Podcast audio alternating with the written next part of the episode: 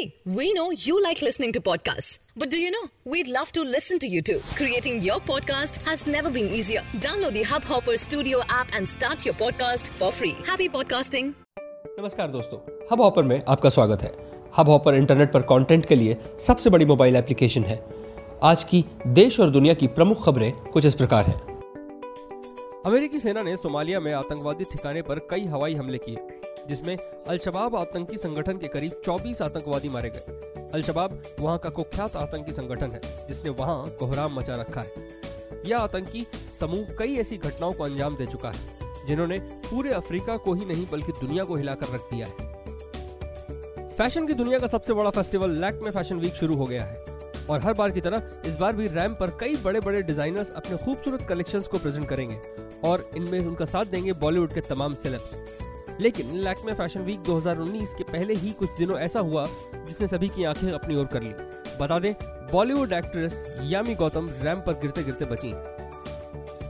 दुनिया में अच्छे क्रिकेटरों की कमी तो वैसे नहीं, लेकिन इसमें खास मुकाम हासिल करने वाले बहुत कम होते हैं। भारतीय पुरुष क्रिकेटरों में हमें ऐसे कई नाम मिल जाएंगे जिन्होंने क्रिकेट में खास मुकाम हासिल किए, लेकिन भारतीय महिला क्रिकेटरों में ऐसे नाम सिर्फ गिने चुने ही हैं। इनमें से एक नाम भारतीय महिला क्रिकेट टीम की सीनियर बल्लेबाज मिताली राज का भी है। मिताली राज ने अपनी कामयाबी की कहानी खुद लिखी है और महिला वनडे क्रिकेट में दुनिया में सबसे ज्यादा रन बनाने वाली पहली महिला क्रिकेट बनी थी। लेकिन अब एक और कामयाबी की इबा... इब... चुनाव पूर्व पेश किए गए अंतरिम बजट पर तमाम नेताओं और विश्लेषकों की प्रतिक्रिया के बीच खुद वित्त मंत्री पीयूष गोयल ने भी एक इंटरव्यू में इस बजट पर अपनी प्रतिक्रिया दी। इस दौरान उन्होंने ये साफ किया कि यह बजट प्रधानमंत्री और अमेरिका में अरुण जेटली वर्तमान में बिना प्रभार केंद्रीय मंत्री का बनाया हुआ था और इसका ज्यादातर हिस्सा पहले से ही दोनों ने तैयार कर रखा था। वे हाल में ही इस प्रक्रिया में वित्त मंत्रालय का कार्यवाहक प्रभार संभालने के दौरान इसमें शामिल हुए हैं। पीयूष गोयल ने अपनी बातचीत के दौरान यह प्रमुख बातें कही। बजट में मिडिल क्लास के लिए बड़े तोहफे के बाद शेयर बाजार में भी धूम मच गई। सरकार ने इस बजट में किसानों और मध्यम वर्ग के लोगों को साधने का काम किया है।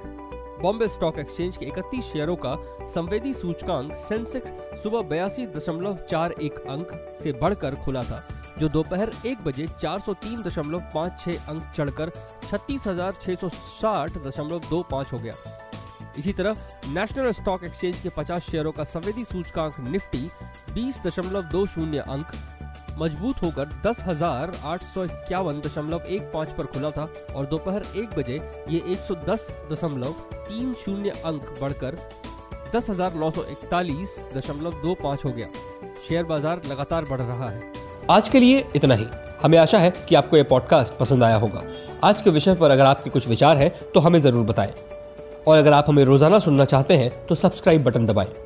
आपको ये पॉडकास्ट अच्छा लगा तो कृपया हब हॉपर मोबाइल एप्लीकेशन को अभी डाउनलोड करें।